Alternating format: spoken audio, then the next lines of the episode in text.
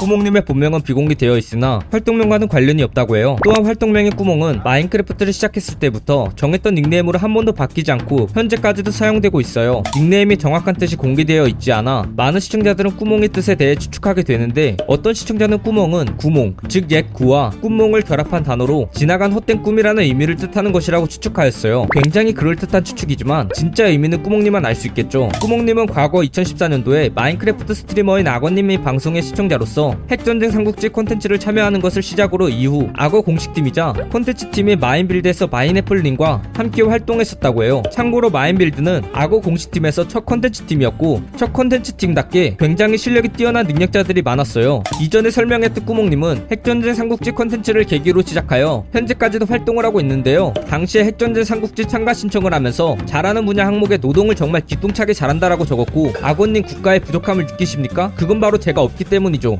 마치 이온 음료처럼 2% 부족한 느낌을 제가 한번 콜라처럼 톡톡 튀게 해드리겠습니다라고 누구나 마음에 확 와닿는 반장 선거 멘트를 적어 당당히 합격하게 되었어요. 마인빌드 활동 이후에 마인빌드 팀을 계기로 팀에 있던 마인애플, 아이리스, 유성님 등 많은 동료들과 함께 꾸몽 월드라는 팀을 결성하였고 마인애플님을 통해 파크모, 카운터, 각별, 공룡님을 만났고 이 인연들은 또 다른 방송 인물들을 소개시켜주며 굉장히 폭넓은 인지도를 갖게 되었어요. 2015년도부터 아프리카 TV에서 방송을 시작한 꾸몽님은 현재는 유튜브 활동을 하며 트위치에서 스트리머 활동을 하고 있어요. 유튜브는 현재 구독자 18만 명을 넘어서고 있고 트위치에선 5만 명이 넘는 팔로워를 보유하고 있을 정도로 탄탄한 팬층을 보유하고 있어요. 꾸몽님은 마인크래프트라는 게임을 시작으로 방송과 연이 닿게 되었고 현재도 마인크래프트를 주력으로 활동하고 있어요. 꾸몽님은 주로 팀 샐러드 멤버들이나 주변 지인들 과 함께 콘텐츠를 진행하며 대표적인 콘텐츠로는 여러 마인크래프트 유튜버들의 요구사항을 받아 집을 건축해주는 인테리어를 부탁해부터 팀 멤버인 카운터님의 건축 실력을 보는 운터운터식 건축 멤버들끼리 모여 꼭 들어가야 하는 다섯 가지 단어를 정하여 소설을 완성하는 놀이터 백일장 등 많은 콘텐츠를 진행하고 있고 모여봐요 동물의 숲이나 슈퍼마리오 메이커2 등과 같은 다른 종합게임도 종종 진행하고 있어요. 브로콜리라는 컨셉트를 잡아서 캐릭터를 정한 꾸몽님이지만 꾸몽님의 캐릭터를 처음 보게 된 동료 유튜버 마인애플님은 브로콜리가 아닌 개구리 스킨으로 착각하였었고 마인크래프트 게임 내에는 브로콜리 자체가 없기 때문에 많은 시청자들은 꾸몽님을 브로콜리가 아닌 마인크래프트 게임 내에 존재하는 산호 블록인 불우렁쉥이를 닮았다 하여 불우렁쉥이라고 불러왔었고 또한 팬들 말에 의하면 최근에는 세계관 최강자로서 괴물로 불리고 있다고 해요.